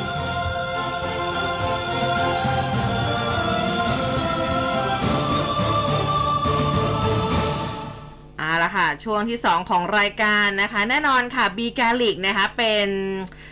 สินค้าคุณภาพนะที่การันตีด้วยงานวิจัยระดับประเทศที่เราจะมาแนะนำให้คุณผู้ฟังนะคะอืมได้อ่ารับรู้ถึงคุณสมบัติข้อดีของเขานะครัคะบซึ่งโอ้โหผมเยอะมาก ไม่ว่าจะเป็นการบำรุงหัวใจ ควบคุมความดันลกดระตุ้นไขมันการทำงาน ใช่ ลดไขมัน แถมมีสารต้านอนุมูลอิสระสูงด้วยระบบอืมไหลเวียนโลหิตก็ดีขึ้นนะคะคุมน้ำตาลในเลือดให้เป็นปกติด้วยโอ้โหคุณฮะสมบัติเยอะมากนะสำหรับบีแกลิกนะคะครับผมก็นวัตกรรมสมุนไพรจากธรรมชาตินะครับที่ไม่ได้ใช้สารเคมีใดๆในอืมกระบวนการผลิต ก็มั่นใจว่าปลอดภัยและก็ไม่มีอันตรายต่อสุขภาพนะครับ วันนี้ก็ข้อเสนอเดิมครับ ถูกต้องเลยค่ะ 12 กระปุกค่ะ จาก 2,580 เหลือเพียงแค่ 999 บาท เท่านั้นเองคุณผู้ฟัง สนใจโทรเลยนะคะ 028538955 028538955ช็อปแม่เนีย สินค้าดีการันตีโดย M c o t นะคะครับเราก็สองคนยังทานกันอยู่ทุกวันใช่อุ้มก็ยัคงรับกินอยู่ทุกวัน ยุ่นอืมยุ่นๆหวานปลายปลายเหมือนขนม เออ เหมือนขนมแต่ว่ากินได้วันละเม็ดพอนะ เพราะว่าแบครับบคุณสมบัติเขาเนี่ยเทียบเท่ากับกระเทียม 13 เท่าเลยทีเดียวอ่าใช่นะครับอืมอ่าอาหารเพื่อสุขภาพนะครับ แนะนำด้วยนะครับค่ะ มาดูเรื่องของนี่เลยเป็นประเด็นอีกแล้ว เมื่อวานนี้หลายประเด็นเลยนะสื่อต่างประเทศหลายสำนักค่ะเขารายงานโกตาบายาราชปักษาอดีตประธานาธิบดีศรีลังกา ซึ่งหลบหนีออกจากประเทศหลังเกิดเหตุประท้วงใหญ่ อาจจะเดินทางจากสิงคโปร์มาประเทศไทยอืมเออพอมีข่าวแบบนี้ออกมาผู้หูหลายๆคนก็เลิกลักเลยทีเดียวนะคะ รายงานข่าวเขาบอกว่าแหล่งข่าวอย่างน้อย 2 รายออกมาเปิดเผยว่าราชปักษาจะอ่าอ่าอาจจะเดินทางถึงประเทศไทย อ้าววันนี้แล้วสิอืมนะคะ วันพฤหัสบดีที่ 11 สิงหาคมทั้งนี้อดีตผู้นำศรีลังกาค่ะหนีออกจากประเทศเมื่อวันที่ 13 กรกฎาคม ด้วยเครื่องบินทหารไปยังมาลดีฟส์ก่อนที่จะเดินทางต่อไปยังสิงคโปร์ภายหลังเกิดเหตุการณ์ประท้วงรุนแรง อันเนื่องมาจากวิกฤตเศรษฐกิจครั้งรุนแรงค่ะ โดยผู้ประท้วงจำนวนมากบุกเข้ายึดบ้านพักแล้วก็สำนักงานประธานาธิบดี เพื่อกดดันให้เขาลาออกจากตำแหน่งนะคะ แล้วก็มีการรายงานจากรอยเตอร์กระทรวงการต่างประเทศศรีลังกายังไม่ได้ออกมาแสดงความคิดเห็นใดๆต่อเรื่องดังกล่าว ขณะที่นางสาวรัชดาธนาดิเรกนะคะ รองโฆษกประจำสำนักนายกของไทยก็ปฏิเสธจะแสดงความคิดเห็นเรื่องนี้ ครับ แต่ทางคุณดอนเหมือนพูดอะไรใช่ไหมพูดฮะ ค่ะ แต่ว่าเนี่ยท่านนายกก็พูดเหมือนกันอ่าอะท่านนายกว่าไงคะ กรณีที่นักข่าวต่างประเทศก็รายงานจากกรุงโคลัมโบโคลโคลัมโบนะฮะอืม กรุงประเทศศรีลังกาเนี่ยบอกว่า อ่าอดีตประธานาธิบดีศรีลังกาเตรียมออกจากสิงคโปร์มาไทย 11 สิงหาคม เพื่อแสวงหาที่พักพิงชั่วคราวก็บอกว่าเป็นเรื่องของมนุษยธรรมที่มีสัญญากันอืมเป็นการให้ที่พำนักชั่วคราวนะครับ เพื่อเตรียมการหาประเทศลี้ภัย ไม่มีการยุ่งเกี่ยว ไม่มีการเยี่ยมเยียนหรือพบปะและการเคลื่อนไหวใด ๆ ทั้งสิ้น อืมอันนี้ท่านนายกบอกมานายกบอกสั้นๆใช่ไหมสั้คะ นๆฮะ มาดูทางอ่าคุณดอนปรมัตถ์วินัยค่ะ รัฐมนตรีว่าการกระทรวงการต่างประเทศก็พูดถึงกรณีนี้เหมือนกันนะคะ ก็อ่า ในฐานะกระทรวงการต่างประเทศค่ะคุณดอนบอกว่ามองว่าเรื่องนี้ไม่เป็นปัญหา แล้วก็ยังไม่มีการคัดค้านจากรัฐบาลศรีลังกา แต่ปัญหาอาจมีอยู่เพียงประเด็นเดียวคือประชาชนชาวศรีลังกาที่ไม่ใช่รัฐบาล จึงขอย้ำว่าอดีตประธานาธิบดีจะสามารถมาพำนักอยู่ในไทยได้ แต่ในเวลาจำกัดนะอืมตามกฎเกณฑ์ของไทยไม่ใช่จะอยู่นานแค่ไหนก็ได้ ส่วนจะพำนักที่ใดนั้นขึ้นอยู่กับกับการจัดการของเจ้าตัวเองนะสามารถจะอยู่ที่ใดก็ได้ ไม่ว่าจะเป็นการเช่าอพาร์ตเมนต์หรือว่าบ้านพักนะคะ ส่วนคำถามที่ว่าประเทศไทยสามารถปฏิเสธการเข้าเมืองของอดีตประธานาธิบดีศรีลังกาได้ไหมนะคะทางคุณดอนบอกว่าเราสามารถปฏิเสธได้ในฐานะเจ้าของประเทศ แต่เมื่อวิเคราะห์แล้วเห็นว่าการเข้ามาไม่ได้สร้างปัญหาให้กับไทยก็อยู่ในวิสัยที่ทำได้ แต่สิ่งสำคัญก็คือเมื่อเข้ามาแล้วต้องไม่สร้างปัญหาให้กับไทย เมื่อถามย้ำว่าหากเดินทางมาเยือนไทยของนายโกตาบายาในครั้งนี้เนี่ยจะสร้างความขัดแย้งให้กับรัฐบาลไทยแล้วก็ศรีลังกาไหมคุณดอนบอกว่ารัฐบาลศรีลังกาให้การสนับสนุนการที่นายโกตาบายาจะเดินทางมาไทยในครั้งนี้ เพราะต้องยอมรับว่ารัฐบาลศรีลังกาในปัจจุบันมีหลายคนที่เคยทำงาน ร่วมกับอดีตประธานาธิบดีคนนี้ อย่างเช่น ประธานาธิบดีคนปัจจุบันก็เป็นนายกรัฐมนตรี ในยุคที่นายโกตาบายาเป็นประธานาธิบดีเช่นกันนะคะ และทางคุณดอนเองก็ย้ำค่ะบอกว่าไม่มีประเทศใดสนใจการเดินทางมาเยือนไทยในครั้งนี้เลย โดยทั่วไปแล้วเป็นเรื่องปกติที่หนีร้อนมาพึ่งเย็นในยามยาก ครับเราก็พิจารณาในหลายอย่างประกอบกันแต่ข้อสำคัญคือ มาแล้วไม่เป็นปัญหาต่อประเทศไทย แล้วก็อยู่ในประเทศได้มากสุดขณะนี้เนี่ยไม่เกิน 90 วัน อืม ส่วนประเด็นว่าใครจะสามารถชี้แจงต่อประชาชนชาวศรีลังกาที่อยู่ในไทยได้หรือไม่ คุณดอนบอกว่าถ้าหากไม่ได้สร้างปัญหาก็ไม่น่าจะเป็นปัญหา เพราะตอนนี้ยังไม่มีสัญญาณที่จะบอกว่าประชาชนศรีลังกาในไทยจะเป็นเหตุแห่งปัญหา ครับ อืม อะมาที่การเมืองในบ้านเรากันบ้าง ค่ะ ก็อย่างที่บอกไปนะคะ ล่มล่มอืมจนได้ครับดูว่าล่มสภาตามล่มที่คาดนะ สุดยื้อสุดสุดยื้อเลยนะต้องใช้ค่ะคำนี้เลยนะครับ หลังจากค่ะที่การประชุมร่วมกันของรัฐสภาใช้เวลาในการนับองค์ประชุม สมาชิกรัฐสภาแบบขานรายชื่อเป็นอืมรายบุคคลค่ะเมื่อช่วงเวลาประมาณบ่ายโมง 47 นาทีของเมื่อวานนี้นะครับ จนกระทั่งบ่าย4โมงเย็นองค์ประชุมครบตามข้อกำหนดนะฮะข้อบังคับการประชุมจึงเดินหน้าลงมติในมาตราที่ 24 ทับหนึ่ง โดยนายพรเพชรวิชิตชนชัยครับ ประธานรัฐสภาทำหน้าที่ในเป็นการเป็นประธานการประชุมนะฮะก็กดออดเรียกสมาชิกอืมที่อยู่นอกนอกห้องสภานะฮะขอให้เข้ามาแสดงตนในห้องประชุมโหวตลงมติในมาตรา 24 ทับหนึ่งนะครับ ประธานในที่ประชุมรอให้สมาชิกแสดงตนร่วม 10 นาที ก็ทำให้นายพิเชษฐ์เชื้อเมืองพาน สสจังหวัดเชียงรายพักเพื่อไทย ขอให้ประธานรัฐสภาตัดสินใจอย่างใดอย่างหนึ่ง ว่าจะดำเนินการยังไง ซึ่งถ้าหากรอสมาชิกแสดงตนเนี่ยข้ออาจจะใช้เวลาเกิน 30 นาที ดังนั้น หากองค์ประชุมไม่ครบก็ขอให้เลื่อนวาระการประชุมออกไปก่อน ท้ายที่สุดครับ ก็มีสมาชิกรัฐสภาแสดงตนไม่ถึงกึ่งหนึ่งของที่ประชุมทำให้ประธานสภาต้องสั่งปิดการประชุมไปในตอน4โมง15 นาทีนะครับอืมนายพรเพชรก็บอกว่าภายหลังองค์ประชุมรัฐสภาล่มเนี่ย หลังจากนี้ต้องรอความชัดเจนจากนายชวนหลีกภัยประธานรัฐสภา ว่าจะนัดหารือเพื่อกำหนดวันประชุมร่วมรัฐสภาเพิ่มเติมในวันไหนหรือไม่นะครับ เพราะว่ายังมีเวลาในการพิจารณากฎหมาย ประกอบรัฐธรรมนูญว่าด้วยการเลือกตั้งได้อีกถึงวันที่ 15 สิงหาคม ก็อีกอืม4วันเนาะค่ะแต่ถ้าหากมีการนัดประชุมวันที่ 15 สิงหาคม ก็จะตรงกับวันนัดประชุมของวุฒิสภา ซึ่งเป็นส่วนของวุฒิสภาเนี่ยมีภารกิจต้องพิจารณากฎหมายอีกหลายฉบับ ก็คงไม่สามารถที่จะนัดประชุมรัฐสภาในวันนั้นได้อืมก็ปิดแล้วแหละ ค่ะนะฮะปิดจ็อบ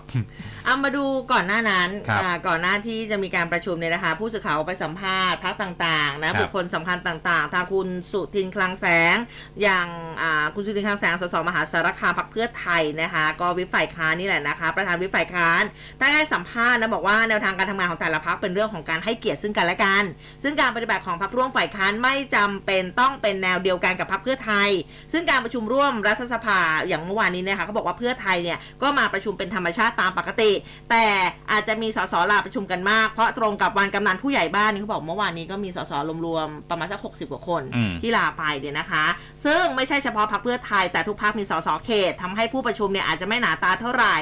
แล้วก็คุณสุทินบอกอีกนะคะบอกว่าในส่วนของการพิจารณาร่างพรบประกอบรัฐธรรมนูญว่าด้วยการเลือกตั้งสสเพื่อไทยเนี่ยมีจุดยืนมาตลอดนะว่าสูตรหารร้อย เป็นระบบที่มีปัญหาน้อยที่สุด เรายืนจุดนี้มาตลอด ช่วงที่เป็นหารร้อยเราก็ทำงานมาตลอด แต่พอไม่ใช่หารร้อยเราเคย walk out และไม่แสดงตนมาตลอด เราจึงยืนยันแนวทางของเราต่อไป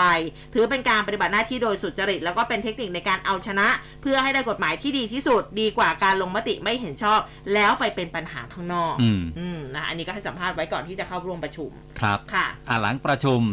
อาจารย์สมชายศรีสุทธิยากรครับว่ายังโฆไงษกคะกรรมาธิการวิสามันพิจารณาร่าง พรบ ประกอบรัฐธรรมนูญว่าด้วยการเลือกตั้งสสนะครับ หลังการประชุมรัฐสภาเนี่ยก็บอกว่า การที่องค์ประชุมไม่ครบเนี่ยเป็นสิ่งที่น่าเสียดายอืมเพราะกรรมาธิการทำงานอย่างทุ่มเทมาโดยตลอด พยายามที่จะเขียนกฎหมายให้เป็นประโยชน์ต่อประชาชนมากที่สุด ไม่ใช่ไม่ใช่เพียงแค่เรื่องของการคำนวณหารร้อยหรือว่า 500 ในขณะที่สภานะครับถ้าหากไม่สามารถพิจารณากฎหมายได้ทันตามกรอบเวลา มีแนวโน้มว่ากฎหมายดังกล่าวจะตกไปในวันที่ 15 สิงหาคม ยกเว้นนายชวนหลีกภัยอืมจะเห็นถึงความจำเป็นอาจจะมีการเรียกประชุมกรณีพิเศษ ซึ่งยังคงมีอีกหลายวันในการพิจารณาจึงเป็นไปได้ที่นายชวนจะเรียกประชุมอีกครั้ง ทั้งนี้การที่สภาล่มเนี่ยจะไปโทษฝ่ายค้านอย่างเดียวก็ไม่ได้ ฝ่ายรัฐบาลก็ต้องช่วยกันรักษาองค์ประชุมด้วย ถือว่าเป็นปัญหาของทุกฝ่ายจะโทษฝ่ายใดฝ่ายหนึ่งไม่ได้เลยส่วนจะเป็นพักใดบ้าง อันนี้ขอตรวจสอบรายชื่อก่อน เบื้องต้นพบว่ามีสสจากพักเพื่อไทยและหนึ่งอืมอ่าเพื่อชาติ พลังประชารัฐ เศรษฐกิจไทยนะฮะแต่ว่าก็ขอชื่นชมพักการเมืองอื่นๆนะครับที่ช่วยกันรักษาองค์ประชุมได้อย่างเต็มที่อืมทุกพักการเมืองทำเต็มที่แล้ว เมื่อนับองค์ประชุมออกมา แล้วเสียงไม่พอก็ต้องยอมรับความเป็นจริงว่าประชุมต่อไปไม่ได้ ซึ่งถ้าไม่ล่มก็เชื่อว่า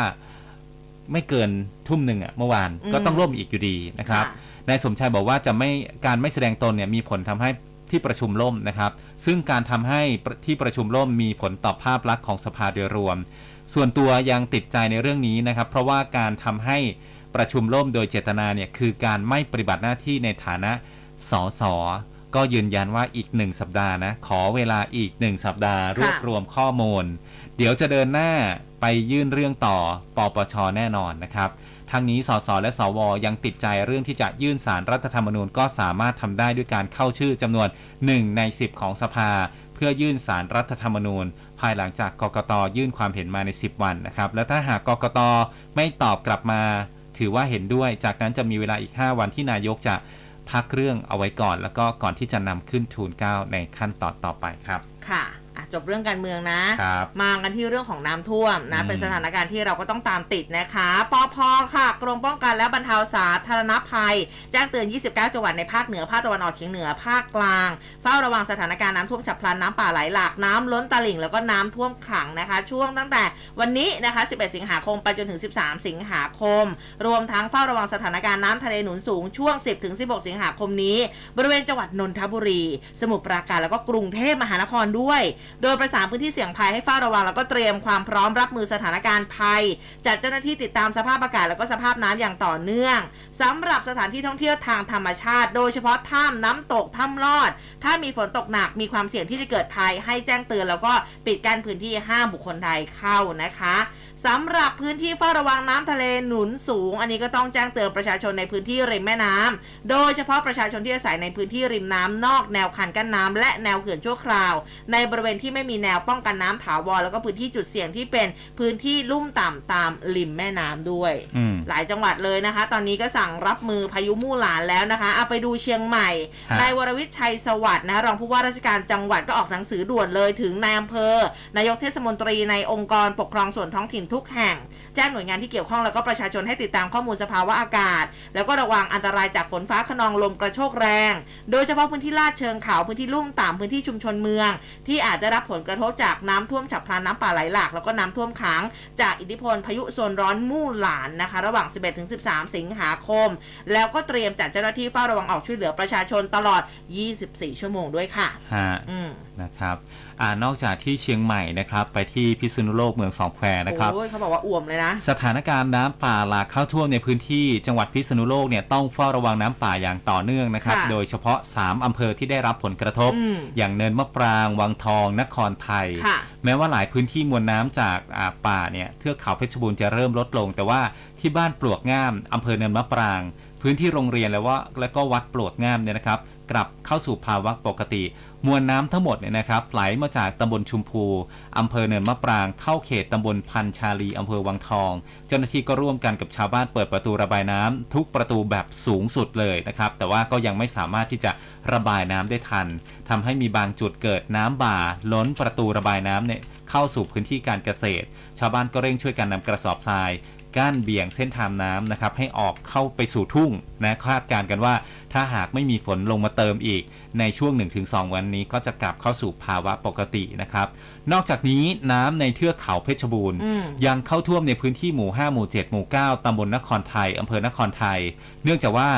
ลำน้ำแควน้อยที่ได้รับน้ำจากเทือกเขาเพชรบูรณ์และก็เทือกเขาภูหินร่องกล้า ไหลลงสู่พื้นที่ลุ่มต่ำ น้ำท่วมพื้นที่การเกษตรและก็ถนนถูกน้ำท่วมหลายสาย โดยเฉพาะที่วัดบ้านหนองสวนหนองวัดบ้านหนองลานตำบลเนินเพิ่มนะครับ ถูกน้ำป่าไหลหลากท่วมโบสถ์แล้วก็พื้นที่ทั้งหมดของวัดเลยนะฮะ อืมนะหลายพื้นที่นะคะ ก็เจอเจอกับเรื่องของมวลน้ำระลอกต่างๆ ที่มันเข้ามาฮะจังหวัดตากค่ะนางสาว ธนชพรต้าทองคำนะคะ นายกอบตแม่ปะค่ะเมื่อวานนี้พร้อมกับ ทางปลัดอำเภอ หัวหน้ากลุ่มงาน มั่นคงอำเภอ แม่สอดจังหวัดตากลงพื้นที่เลยนะคะนำเครื่องสูบน้ำจากทางอบจตากหนึ่งเครื่อง ไปติดตามที่สระน้ำหลังชุมชนหมู่ 10ตำบลแม่ป่า ซึ่งเป็นเขตรอยต่อติดต่อกับเทศบาลนครแม่สอด หลังจากฝนตกลงมาอย่างหนักแล้วก็เกิดน้ำท่วมขังในหมู่ที่ 10นะคะทำให้ประชาชนได้รับความเดือดร้อน จากน้ำที่ท่วมขังก็เร่งระบายน้ำให้เร็วแล้วก็ไหลสะดวกมากยิ่งขึ้น ซึ่งทางนายกอบตบอกว่า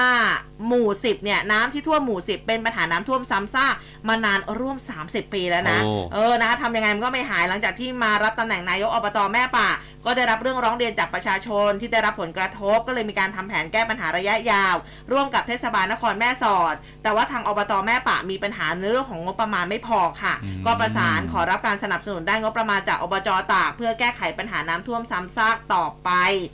มาดูเอาเมื่อสักครู่คุณพูดเพชรบูรณ์ยัง พูดไปแล้ว อ่าพูดเพชรบูรณ์พูดไปแล้วดิฉันไปพิจิตรฮะ พิจิตรผู้สื่อข่าวรายงานสถานการณ์น้ำป่าจากเนินมะปรางนะคะ ก็บอกว่าโอ้โหตอนนี้เนี่ยเรียกได้ว่าน้ำป่ามันไหลหลากลงมาลำคลองสาขา ต้องปิดโรงเรียน ผู้อำนวยการโรงเรียนอนุบาลสากเหล็กค่ะ ก็บอกว่าตอนเช้าเนี่ยนะน้ำไหลเข้าท่วมภายในโรงเรียนทำให้ห้องเรียน 3 ห้องเรียนระดับชั้นป .1 ป .2 ป .3 ที่ถูกน้ำท่วมหมดเลยนะคะ ครูแล้วก็นักเรียนต้องเร่งกันเก็บหนังสือแล้วก็สื่อการเรียนการสอนเอาไว้บนที่สูง แล้วก็แจ้งไปยังเขตพื้นที่การศึกษาพิจิตรขอปิดโรงเรียนชั่วคราวแบบไม่มีกำหนดค่ะ เพื่อรอสถานการณ์น้ำที่ปริมาณน้ำเรียกได้ว่ายังคงเพิ่มขึ้นอย่างต่อเนื่องอืมหลายจังหวัดนะต้องติดตามในเรื่องของสถานการณ์น้ำนะคะ ขอนแก่นนะค่ะ ขอนแก่นนี่ก็มีพายุฝนตกลงมาอย่างตักอย่างหนักต่อเนื่องตลอดทั้งคืนนะฮะ ก็ส่งผลให้หลายพื้นที่เนี่ยเกิดน้ำท่วมขัง แล้วก็น้ำรอระบายทำให้สัญอ่าการสัญจรไปมาหลายจุดเนี่ยทำได้ยากโดยเฉพาะที่บ้านหนองไผ่ตำบลศิลาอำเภอเมืองขอนแก่นนะครับ ช่วงสี่แยกตลาดหนองไผ่ศิลาเนี่ยตัดกับหมู่บ้านการเคหะ เส้นทางตัดผ่านไปยังบ้านเต่านอนะครับอ่าแล้วก็พุทธมณฑลอีสาน เส้นทางสายหลักที่มีประชาชนสัญจรไปมาจำนวนมากระดับน้ำก็สูง 20 เซนติเมตรเลยสำหรับเมื่อวานนี้นะครับอืมในขณะที่ถนนมิตรภาพตั้งแต่ปากซอยสวัสดีไปจนถึงแยกกังสดาน เขตเทศบาลนครขอนแก่น ระยะทางประมาณ 2 กิโลเมตร เส้นนี้เนี่ยคู่ขนานน้ำท่วมขังรอการระบายค่ะเจ้าหน้าที่ก็ต้องปิดการจราจรชั่วคราวนะครับอะแต่ว่าเมื่อวานนี้ก็ระดับน้ำลดลงเรียบร้อยแล้วนะครับ ที่เหลือคือขยะอืม เออเรื่องของขยะเนี่ยเป็นอะไรเจ้าหน้าที่ที่เทศบาลก็อะต้องเป็นปัญหามาตามเก็บหลักๆเลยนะฮะของทางกรุงเทพเองด้วยนะคะ ซึ่งอะเมื่อวานนี้ทาง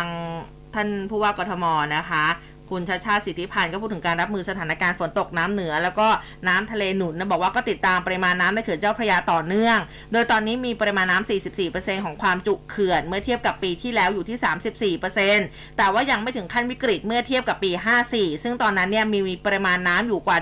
70%ท่านบอกว่าก็ดูภาพรวมตลอดนะไม่ได้ดูแค่ฝนในพื้นที่กรุงเทพรวมถึงมีการไปหารือกับหน่วยงานที่เกี่ยวข้องเพื่อประสานความร่วมมือให้ดีที่สุดช่วงนี้กทมขุดลอกท่อนะคะ ขุดลอกคลองล็อกท่อระบายน้ำพร่องน้ำติดตั้งเครื่องสูบน้ำแล้วก็พยายามเสริมในจุดที่มีปัญหาให้เต็มที่ ขณะนี้นำภาพน้ำท่วมขังในจุดย่อยของแต่ละเขตมารวมกับภาพใหญ่ของสำนักการระบายน้ำทำให้ตอบสนองประชาชนได้ดีขึ้น ทางด้านการจัดหน่วยช่วยเหลือเคลื่อนที่ ทหารเองก็พร้อมสนับสนุนแล้วก็เข้าไปช่วยเหลือในจุดที่มีปัญหา กรมชลประทานก็ได้ช่วยกทมระบายน้ำทางตะวันออกไปทางลาดกระบัง ทางเหนือที่ระบายออกทางคลองรังสิตนะคะ ส่วนเขื่อนริมแม่น้ำเจ้าพระยาที่เป็นจุดฟันหลอเดิมเนี่ยมี 17 จุด ซึ่งบางส่วนได้งบประมาณปีนี้ในการซ่อมแซม ตอนนี้ผู้รับเหมาเตรียมอุดแนวฟันหลอชั่วคราวก่อน แต่บางจุดท่านบอกว่ายังอุดไม่ได้ อย่างเช่นบริเวณศาลเจ้าโรงเกือกนะ เนื่องจากว่าอ่ามีการจัดงานเทกระจาดแต่กทมได้เตรียมกระสอบทรายพร้อมอุดนะเมื่อน้ำขึ้นมาทันที แล้วก็นอกจากนี้มีการซักซ้อมแผนเผชิญเหตุในพื้นที่ติดริมแม่น้ำ16 พื้นที่เขต ซึ่งน้ำเหนือจะไหลลงมาถึงพร้อมกับน้ำทะเลหนุนเนี่ยช่วงกลางเดือนนี้แล้วก็คืออมประมาณอาทิตย์หน้าแล้วนะครัคะบก็เตรียมรับมือนะคะสำหรับกทมเองนะคะแต่ว่าเดี๋ยวเราไปฟังรายละเอียดกันช่วงท้ายรายการในช่วงสายฟ้าพยากรณ์ใช่ครับ แต่เมื่อวานนี้ก็มีคำเตือนออกมานะครับจากกรมอุตุนิยมวิทยาเรื่องของ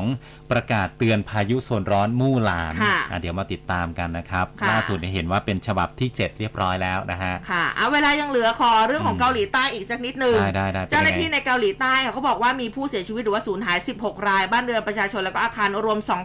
2,676 แห่ง จากการเกิดฝนตกหนักแล้วก็น้ำท่วมในกรุงโซลแล้วก็พื้นที่อื่นๆทั้งในตอนกลางแล้วก็ตะวันออกนะคะส่วนสำนักอุตุนิยมวิทยาเกาหลีใต้เขาบอกว่าปริมาณฝนทั้งหมดที่ตกในกรุงโซลตั้งแต่วันที่ 8 สิงหาคมจนถึงเช้าเมื่อวานเนี่ยอยู่ที่ 525มิลลิเมตรขณะที่เมืองยางพยองค่ะ ซึ่งอยู่ห่างจากกรุงโซลไปทางตะวันออก 45 กิโล ปริมาณฝนเนี่ยอยู่ที่ 526.2มิลลิเมตรในช่วงเวลาดังกล่าว แล้วก็ทางประธานาธิบดียุนซอกยอนะคะของเกาหลีใต้เนี่ยออกมาขอโทษ ขออภัยต่อประชาชนเลยสำหรับความไม่สะดวกต่างๆ ที่เกิดขึ้นจากฝนตกหนัก โดยการขออภัยมีขึ้นในระหว่างการประชุมของรัฐบาลเพื่อตอบสนองต่อเหตุน้ำท่วมที่เกิดขึ้นในกรุงโซลแล้วก็พื้นที่รอบๆนะซึ่งก็ทำให้มีผู้เสียชีวิตแล้วก็มีผู้สูญหายด้วย แล้วก็นอกจากนี้ทางประธานาธิบดีเกาหลีใต้ สั่งการเจ้าหน้าที่ให้สร้างความมั่นใจกับประชาชนที่อยู่ในกลุ่มเสี่ยง แล้วก็อยู่ในกลุ่มที่ได้รับความลำบากค่ะบอกว่าจะได้รับการช่วยเหลือแล้วก็ดูแล ทั้งผู้ที่ประสบปัญหาทางการเงิน หรือผู้ที่มีปัญหาทางกายภาพ แล้วก็บอกว่าประเทศชาติมีความปลอดภัยเมื่อประชาชนปลอดภัยอืมอันนี้ของทางเกาหลีใต้นะคะหเรื่ลัองงจากที่ของเกิดฝนตกหนักใช่เขาก็ยกเลิกการเตือนภัยเรื่องของฝนตกหนักในกรุงโซลแล้วก็เมืองอินชอนแล้วนะครับแต่ว่ายังคงคำสั่งในระดับอ่า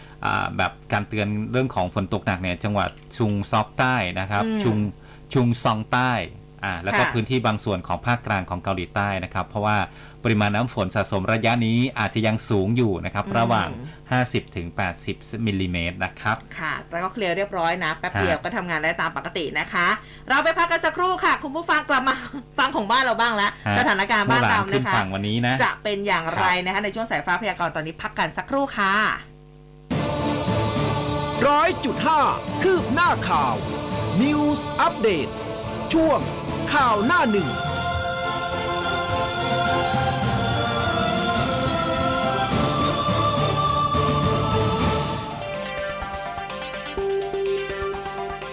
ฟังข่าวต้องคลื่นข่าว m c o t News FM 100.5 เราคือคลื่นข่าวและสาระยอดเยี่ยม 3 รางวัลยอดเยี่ยมนาตราชครั้งที่ 12 ปี 2563 และได้รับการจัดอันดับความไว้วางใจในแบรนด์ เป็นอันดับหนึ่งในกลุ่มสื่อวิทยุ จากผลสำรวจ Digital News Report 2021 คลื่นข่าว m c o t News รู้ทัน รู้ลึก รู้จริง รู้ทุกสิ่งที่เป็นข่าว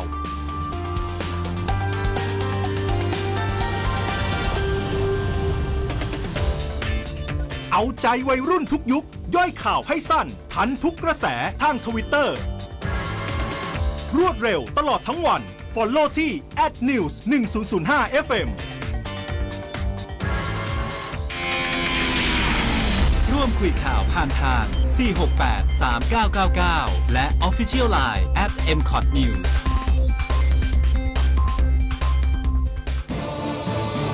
ร้อยจุดห้าคืบหน้าข่าว News อัปเดตช่วงข่าวหน้าหนึ่ง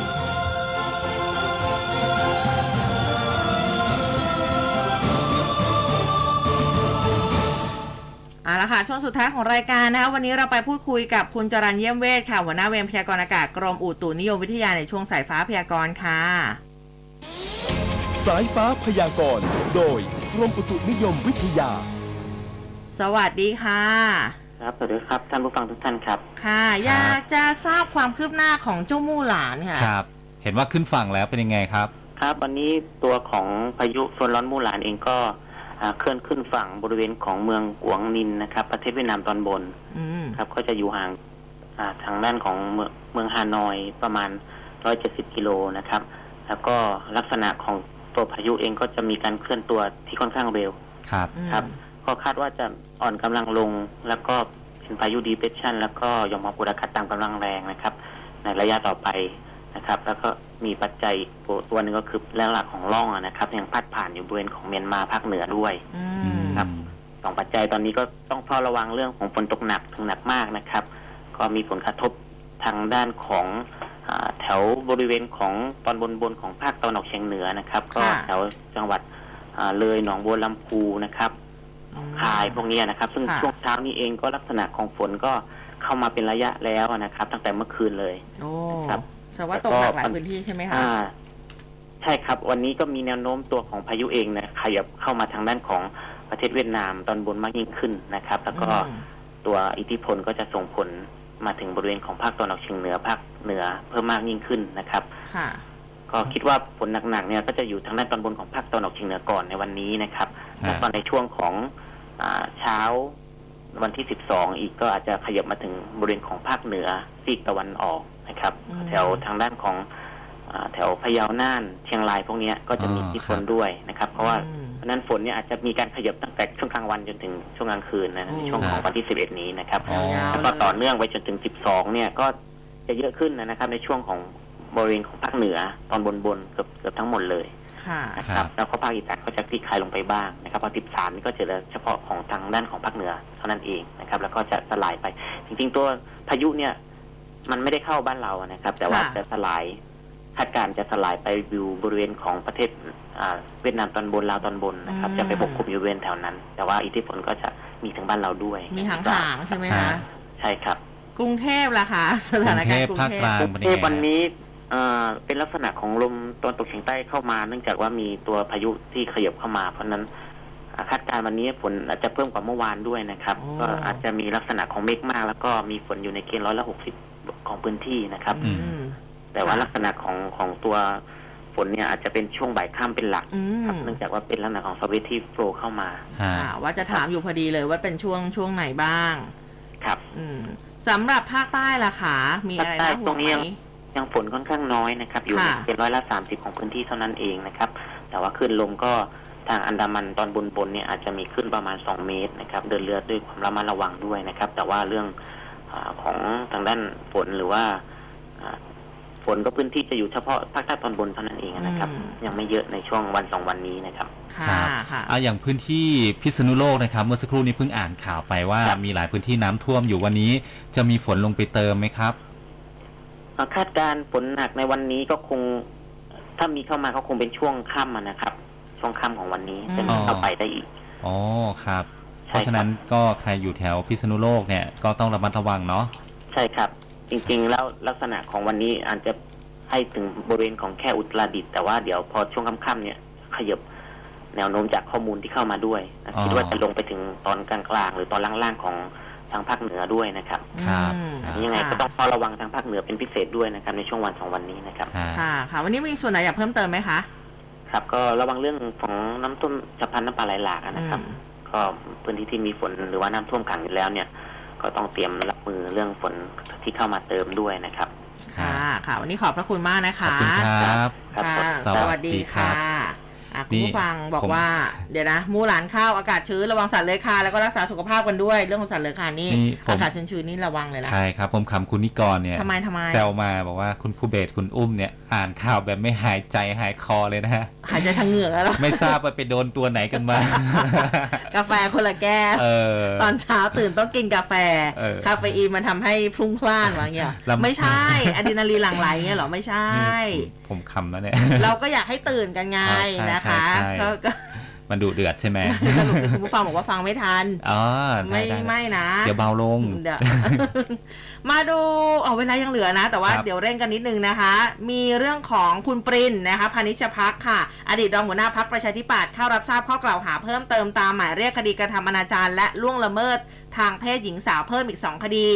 ทางพันตำรวจโทพงศักดิ์การรัตน์นะคะ รองผู้กำกับการสอบสวนสนลุมพินีค่ะก็บอกว่าเบื้องต้นพนักงานสอบสวน แจ้งข้อหาทั้ง2คดีฐานข่มขืนกระทำชำเราวและกระทำอนาจารต่อหน้าทารกำนันโดยเบื้องต้นนายปรินค่ะ ให้การปฏิเสธทุกข้อกล่าวหานะคะ แล้วก็อยู่ระหว่างการสอบสวน แต่ก็ตามคดีนี้นะคะนายปรินเข้ารับทราบข้อกล่าวหาตามหมายเรียก ดังนั้นพนักงานสอบสวนจึงไม่ได้มีการควบคุมตัวนายปรินไว้นะคะ แล้วก็หลังจากนี้พนักงานสอบสวนจะรวบรวมพยานหลักฐานเพื่อสรุปสำนวน ก่อนส่งฟ้องต่ออายการต่อไปนะ อันนี้เป็นคครัวาบมคืบหน้านะคะ มาอีกหนึ่งเรื่องครับ กลุ่มผู้เสียหายร้องบกปอสดำเนินคดีกับเจ๊พรครับ อ้างได้รับการจัดสรรสลาก แต่พอจ่ายเงินแล้วร้อยล้านใช่ไหมเออไม่ได้เงินนะฮะเออไม่ได้สลากนะครับ ตัวแทนผู้จำหน่ายสลากนำเอกสารทำสัญญาซื้อขายสลากกินแบ่งรัฐบาล มีรูปภาพด้วยนะครับ เข้าแจ้งความที่กองบังคับการปราบปรามการกระทำความผิด เกี่ยวกับอาชญากรรมทางเศรษฐกิจ หรือว่าบกปอส ก็ให้ดำเนินคดีกับ นางแตงนะครับนามสมมติหรือว่าเจ๊พร ที่อ้างว่าได้รับการจัดสรรสลากจากกองสลาก แต่พอนำเงินไปให้กลับไม่ได้รับสลากนะฮะโดยเกิดเหตุตั้งแต่เดือนตุลาคมปีที่แล้ว นายไกรวิทย์ครับหนึ่งในผู้เสียหายก็บอกว่ารู้จักกับคนที่ชื่อเจ๊พรเนี่ยก็ทำสัญญาการซื้อขายสลากกันมาตั้งแต่ปี 62 พอจ่ายเงินให้เพื่อซื้อเล่มสลากในราคา 7,000 ถึง 10,000 บาท โดยเริ่มลงทุนเริ่มแรกเนี่ยได้สลากมา 50 เล่มเป็นเงิน 3 0 0แสนก็ยืนยันว่าเคยได้รับสลากจริง และก็ขายให้กับร้านขายสลากที่สนามบินน้ำจังหวัดนนทบุรี ก็ได้เงินจริง ๆ แต่พอเดือนตุลาคม 64 กลับมีปัญหาครับ จ่ายเงินไปแล้วไม่ได้สลากพอถามไปยังเจ๊พร เจ๊พรบอกว่าไม่สามารถนำสลากออกมาจากกองสลากได้ และก็บ่ายเบี่ยงมาเกือบ 1 ปี ซึ่งผู้เสียหายบางคนก็เคยไปตามถึงที่บ้านแต่ว่าไม่เจอตัว ก็เลยตัดสินใจรวมตัวกันเข้าแจ้งความดำเนินคดี ทางด้านของสารวัตรสอบสวนกองบังคับการ 4 บกปอสนะครับบอกว่าได้สอบปากคำผู้เสียหาย แล้วก็ให้ลงชื่อเป็นอ่าเพื่อขยายผลต่อไปแล้วนะครับ ค่ะ ทั้งหมดทั้งมวลก็เป็นข่าวสารแล้วก็ข้อมูลที่อุ้มกับครูเบสนำมาฝากคุณผู้ฟังในเช้าวันพระราชบดีแบบนี้นะคะ วันนี้เวลาหมดแล้ว พรุ่งนี้กลับมาเจอเราทั้งสองคนได้ใหม่เวลาเดิมตีห้าจนถึงหกโมงค่ะ วันนี้ลาไปแล้วสวัสดีค่ะ สวัสดีครับ ร้อยจุดห้าคืบหน้าข่าว News อัปเดตช่วงข่าวหน้าหนึ่ง